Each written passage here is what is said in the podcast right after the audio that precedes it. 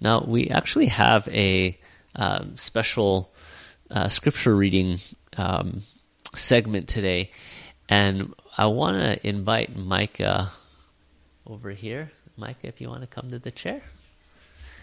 And Micah's going to do a scripture reading for us. Come on up, buddy.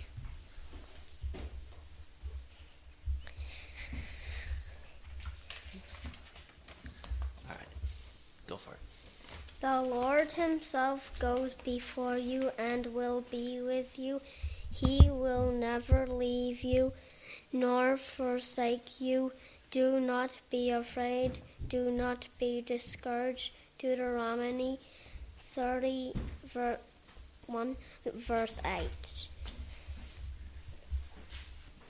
Hello, everyone. Thank you for um, being patient as we worked through the sound issue. I was able to fix it while Roy was praying, so I know it cut off in the middle. But um, thank you for, um, yeah, I'm glad it, that that issue was fixed.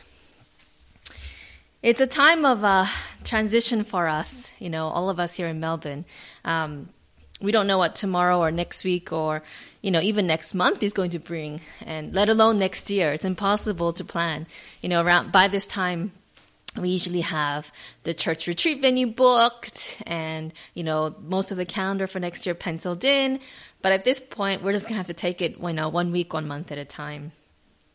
And it's exciting that restrictions are easing, but it's also a bit daunting. How do we live in the new COVID normal world? You know, what does that even mean? Um, I've been asking that question. You know, is are we ever going to go back to a normal, or are we going to be until there's a vaccine living in this weird limbo place?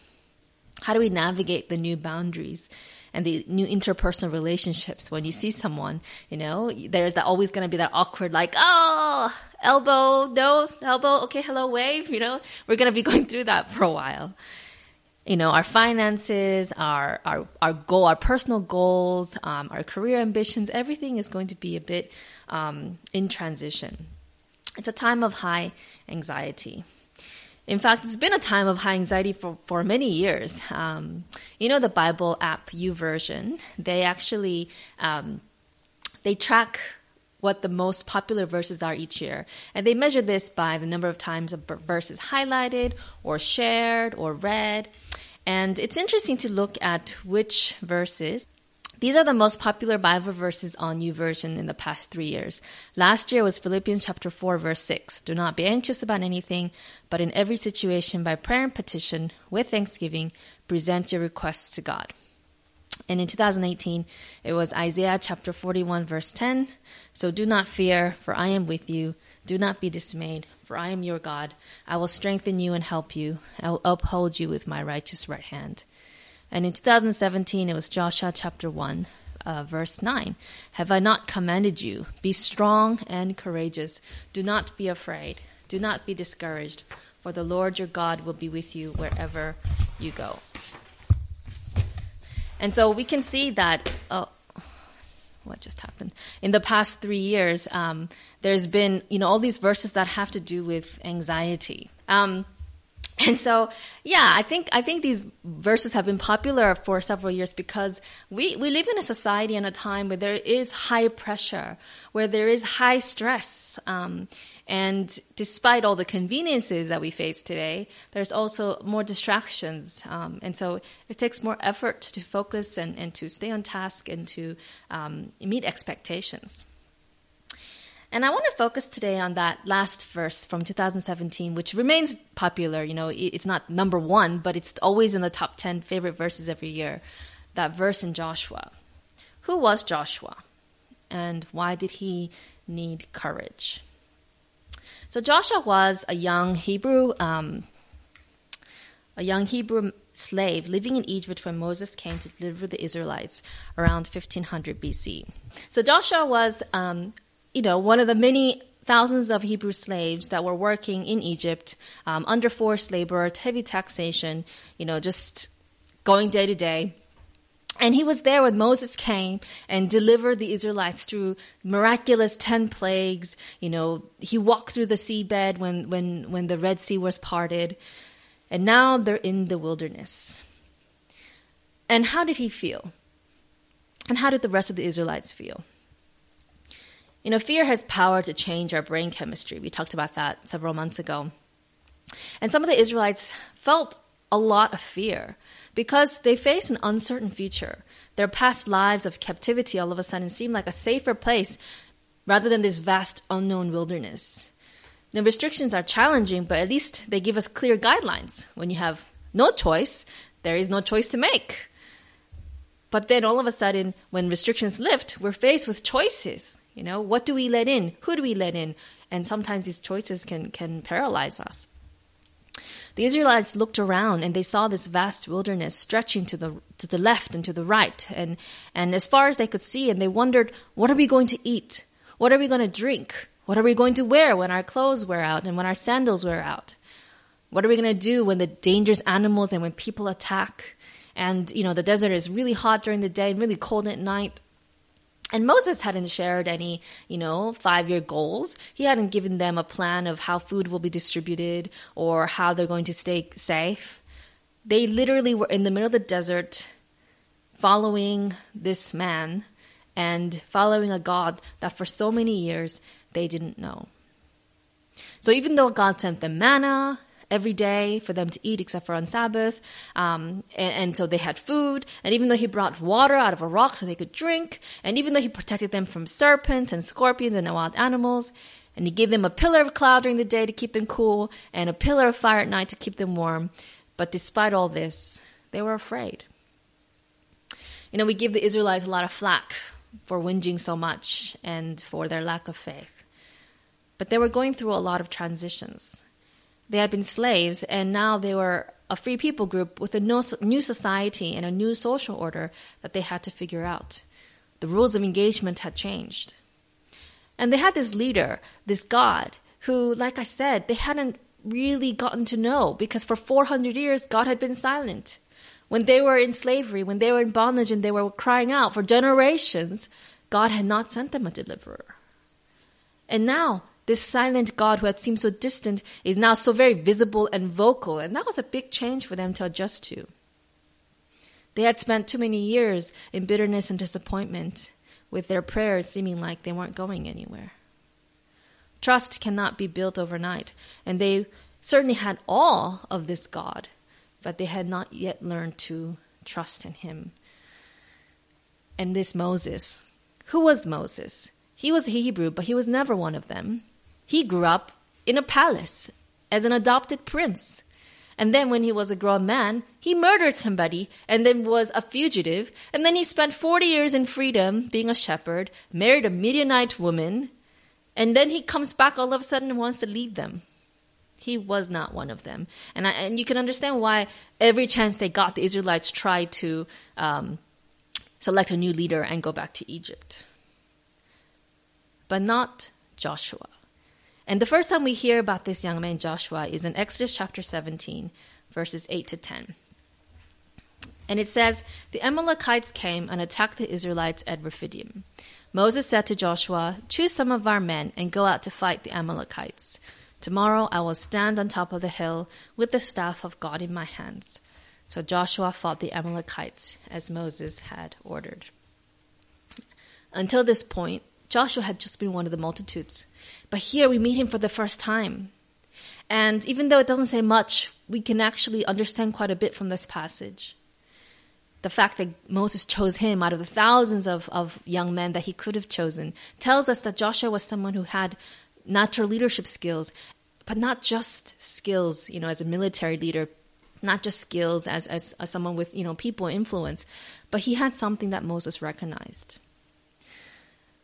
And now Joshua has a choice. For all this time, he had witnessed God's miracles working around him. But now, God was wanting to work a miracle in him and through him. God wanted him to participate in the work. He was no longer a silent bystander. He was chosen, and now he had a choice to make. Would he say yes? Imagine if you were Joshua when Moses came to your tent and said, Hey, Joshua, um, the Amalekites attacked, and I want you to lead the defense. I want you to choose some men and go out there and fight the Amalekites. And I'll be on top of the hill watching. if I were Joshua, I would have, I would have many questions. Who am I supposed to fight with? This group of ex-slaves haven't been trained and they don't even have weapons, right? They didn't leave, you know, Egypt armed. They would have to make weapons overnight. And and why me? Why me? Joshua could have stammered that he wasn't equipped for this role or insisted that Moses lead the Israelites himself instead of watching from the top of the hill. Or maybe suggest Caleb, your friend, you know, Caleb's the guy for you. He could have remained bitter that God had been silent for 400 years. And he could have said, well, where was God during the time when, you know, I was a slave and I, and I prayed for deliverance and he was silent? You know, why should I trust him now? How do I know he's not going to let me die? But instead of letting all these fears and all the bitterness dictate his choices, Joshua decided to give God and Moses a chance. And that's what Moses saw in Joshua.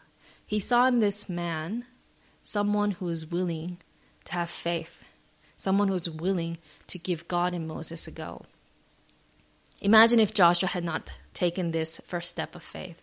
He would not have become Moses' trainee and eventually his successor. He would not have become the leader of Israel, taking them into the promised land. He would never have marched around Jericho. We would not have that song. Joshua fought the battle of Jericho, Jericho. That's my little Joshua's favorite song. First step of faith is always the hardest. Perhaps you have been part of the crowd, witnessing God work around you, but perhaps God is now wanting to work through you. Perhaps He's asking you to do something for Him. What's keeping you from answering His call? What are you afraid of? What would you do for God if you weren't afraid? There's a workbook called God's Heart Call to Inner Peace. And there's a section on fear. And I really like it. And I want to share it with you because it shows us how fear can keep us from living out God's purpose for us. It says, God's heart desire for me is to trust in his goodness. But the fearful heart says, How can I be sure? God's heart desire for me is to view him as all sufficient. The fearful heart says, It's not realistic. God's heart desire for me is to know him as dependable. The fearful heart says, I can't depend on anybody but myself. God's heart desire for me is to see his sustaining power, but the fearful heart says, It's for everybody else, not me. God's heart de- desire for me is to sense his abiding presence. The fearful heart says, I can't trust my feelings. God's heart desire for me is to take him at his word, but the fearful heart says, I'll believe it when I see it. God's heart desire for me is to find his peace that passes understanding, but the fearful heart says, there is no such thing as real peace. We're so afraid of following Jesus fully because we don't we don't we don't believe that he is all sufficient, right? We're like we're afraid of what we're going to lose, what we'll have to sacrifice, what we'll have to suffer, what we'll have to forego. You know, our comfortable lifestyle, the things that we hold dear. We're afraid of losing all that, and we're afraid that what he promises in return is not going to be actually worth it. We don't believe his words that it is more blessed to give than to receive, and that a relationship with him going into eternity is worth the suffering and the loss and even the death that we might face here and now. We're instant gratifiers, and we like having control. I understand why the Israelites worshiped the golden calf in the wilderness. God wanted to give the, the new nation a set of rules and commandments and instructions. He wanted to give them a pattern of a sanctuary so that they can understand God's character and, and come to understand how uh, he was going to save them. And so God calls Moses up to the mountain, the Mount Sinai. And while he's up there, and Joshua's also nearby on the mountain, you know, waiting for Moses, it takes a while, and, and, and the Israelites start getting restless because once again, fear strikes their hearts because they've lost control. You know, they, they already feel a bit out of control being in the wilderness, but now Moses is not visible in front of them. They don't know when he's coming back. And so they go to Aaron, Moses' brother, and they say, make us a God, right? Make us a God we can touch and see and feel and control and that demands nothing of us. And in order to distract themselves from their fear and anxiety, they have this golden calf, they party around it, hoping to block out what's really going on in the hearts and minds, which is that they are faced with a choice between fear and faith, and basically they're afraid. Their fear is greater than their faith this, at this point.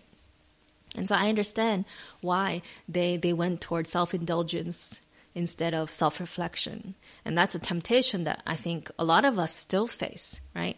That when we're, you know, feeling anxiety, and I've certainly been there, that instead of going towards faith and seeking God and, and self reflecting and going to prayer, that I just want to go to Netflix or, you know, read something or just distract myself from really digging into what's happening in my heart.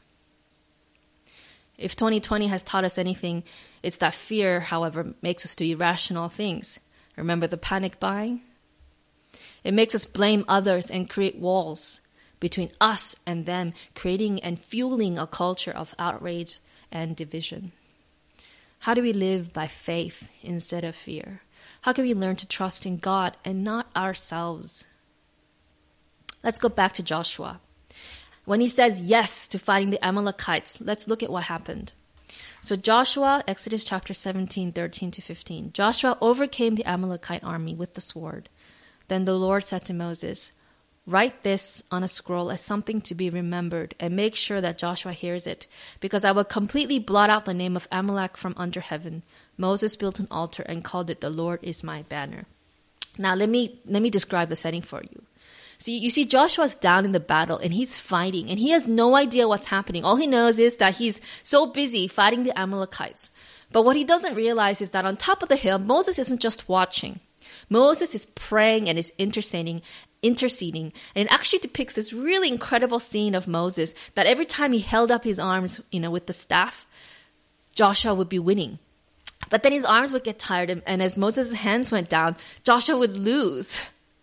And it's this great metaphor that we see of the importance of prayer and support. And, and Joshua has no idea that this is happening, but Moses had a direct influence and impact on how Joshua was going.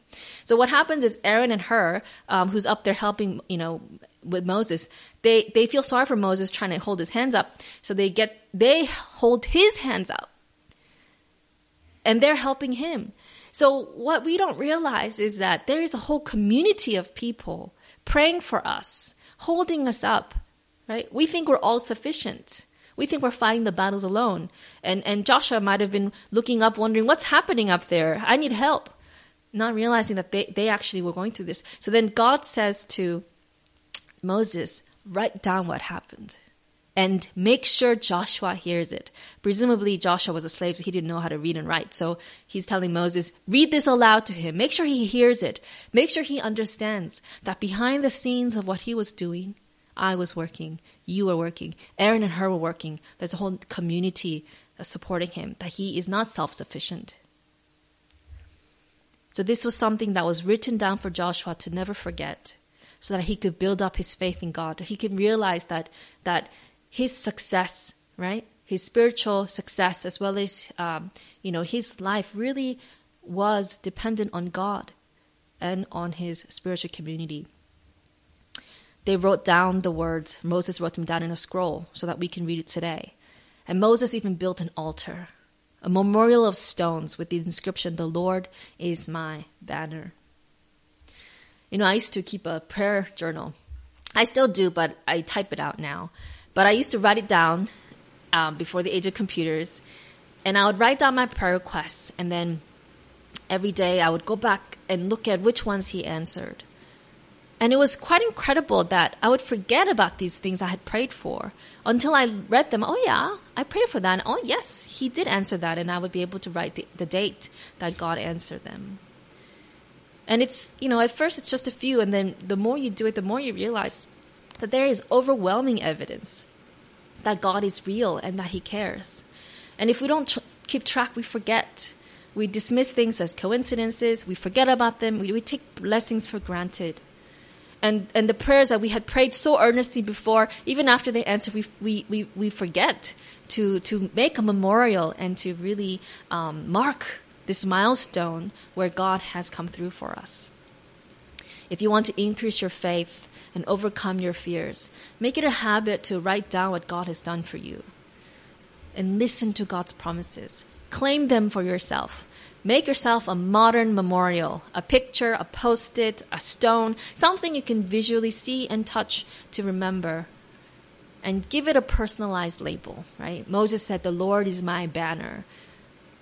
Because that was his experience, being on top of that hill, holding his hands up. But what would be on your memorial stone for this 2020 year of having survived pe- the pandemic and two lockdowns? You know, would it be the Lord is my healer? The Lord is my provider. The Lord is my sustainer. Make your memorials personal. Joshua knew God personally. We know that Moses talked to God, you know, and that God talked to him and they had this intimate relationship. But what about Joshua? In Exodus chapter 33, verses 7 to 11, it reads Now Moses used to take a tent and pitch it outside the camp some distance away, calling it the tent of meeting. Anyone inquiring of the Lord would go to the tent of meeting outside the camp. As Moses went into the tent, the pillar of cloud would come down and stay at the entrance while the Lord spoke with Moses. Whenever the people saw the pillar of cloud standing at the entrance of the tent, they all stood and worshipped, each at the entrance to their tent. The Lord would speak to Moses face to face, as one speaks to a friend. Then Moses would return to the camp, but his young aide Joshua, son of Nun, did not leave the tent. So this is before the sanctuary was built. So before um, that that system was set in place where God could commune with, with humanity, what God would do is he would come to Moses, who had his tent a little bit outside the camp, and God would talk to Moses. And it says that Moses would talk to God and then go back to the camp, you know, and mingle with the people. But Joshua refused to leave the tent. He lingered in the tent. Why? I think I think it's because Joshua wanted to hear God for himself. You know, Joshua wanted to commune with God himself. He did not want to leave the tent in case God showed up and he missed it. He wanted to be there. And we know that God was with him. We know that Joshua did not leave disappointed. When God uh, appointed Joshua as Moses' successor, this is what he says about him in Numbers chapter 27, verses 18 to 20. So the Lord said to Moses, Take Joshua the son of Nun, a man in whom is the Spirit, and lay your hand on him. Make him stand before Eleazar the priest and all the congregation, and you shall commission him in their sight. You shall invest him with some of your authority, that all the congregation of the people of Israel may obey. Did you catch that? God calls Joshua a man in whom is the Spirit. In other words, all that lingering in the tent, it was not in vain. He was filled with the Holy Spirit. He had communed with God. God was abiding in him. And that's why Joshua was able to to live with courage and conviction. That's why he was able to, to do what he did, and ha- that's why God chose him to be Moses' successor. There's a Bible verse that says, Not by might, nor by power, but by my spirit, says the Lord Almighty. Zechariah chapter 4, verse 6. Joshua knew this truth that even though he was a military leader, he knew that he was utterly dependent on God.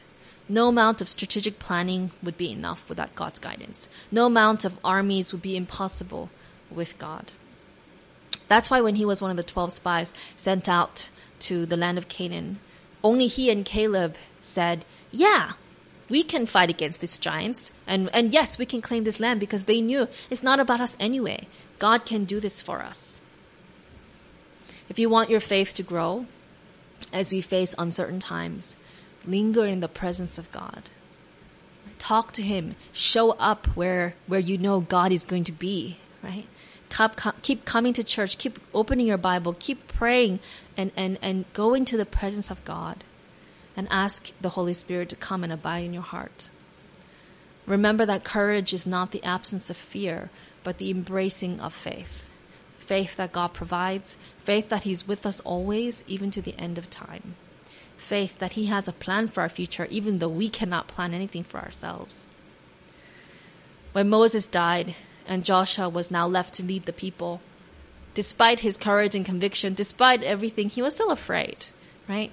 Because courage is not the absence of fear. He had a lot of fears. What big shoes to fill. What a job to conquer and claim the land of Canaan and to do it without his mentor Moses. The future was daunting and he felt inadequate. And we know this because he had to be told seven times, be strong and courageous. He's told by Moses, he's told by God, he's told by the, the, his own people. They, everybody says to him, It's all right, Joshua, be strong and courageous. And I like how God speaks to Joshua in these very tender words. Joshua chapter 1, verses 5 to 9. God says to Joshua, No one will be able to stand against you all the days of your life. As I was with Moses, so I will be with you.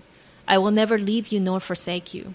Be strong and courageous, because you will lead this people to inherit the land I swore to their ancestors to give them. Be strong and very courageous. Be careful to obey all the law my servant Moses gave you. Do not turn from it to the right or to the left, that you may be successful wherever you go. Keep this book of the law always on your lips. Meditate on it day and night, so that you may be careful to do everything written in it. Then you'll be prosperous and successful. Have I not commanded you? Be strong and courageous. Do not be afraid. Do not be discouraged, for the Lord your God will be with you wherever you go. That promise is for us as well. The name Joshua actually means the Lord saves, and it's the same root word for the name Jesus. Jesus also came to a captive Israel after 400 years of silence. His disciples thought he was going to be a great military leader like Joshua and to overthrow the Romans and help them to reclaim the promised land that they were living in. But Jesus came to save all of us from sin, from death, from fear and anxiety and guilt and hatred and bitterness. He came to show us a different way to live, a different way to respond to the circumstances around us to the pressures and stress of the life that we live.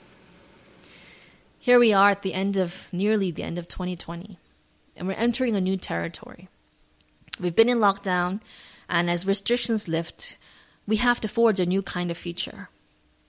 Our time in the wilderness is nearing an end, but the life on the other side still has challenges. God had promised Joshua the promised land, but it wasn't clear and ready for them to move in. They had to fight against giants. They had to break through impenetrable walls. God was going to deliver, but Joshua still had to march around the walls and he still had to fight the battles. God never said that it's going to be easy, but he promised that he will never leave us alone, that he will always be with us. Through the lockdowns, through the pandemic, through the uncertainty of our future, he is always with us. I asked you earlier this question What would you do for God if you weren't afraid? The God of Joshua still has a plan and promise for us to help us conquer our trials and temptations and to help us achieve a new calling for our lives. He's got something amazing planned for us if we're willing to, to step into faith and follow His leading and say yes to doing that impossible thing He calls us to. The question is, where will we go from this wilderness? Will we try to go back to Egypt and the way things were? Will we build idols that we can control and live in instant gratification? Or will we answer his invitation to contribute to a new spiritual community and claim our place in the promised land of a new earth and a new heaven? The verse that Micah read earlier, Deuteronomy chapter 31, verse 8 was Moses speaking to Joshua before he died. He said, The Lord himself goes before you and will be with you. He will never leave you nor forsake you. Do not be afraid. Do not be discouraged. I pray that as we face our uncertain future, that we might take up that call to be strong and courageous and to answer God's call to do His will for our lives. Let's pray. Dear Heavenly Father, so many times when we have been afraid, it was easier to be in denial or to blame others or to try to just drown it out in pleasure. But Father God, help us to instead place our faith in you, to give you a chance, and to remember how you have led us in the past. And to actually realize that there's a whole spiritual community that we can join and lead and be a part of. That you have an exciting future for us, Father. It's not easy. There's going to be challenges, but Father, help us to say yes to your call to discipleship. Help us to say yes to what you have planned for our lives, so that as we step out in faith like Joshua did, we'll experience that the Lord is our banner, that the Lord is our Savior, and that there is a new earth and a new heaven that is worth it. Give us that faith. Give us that courage. We pray in your Son's name. Amen.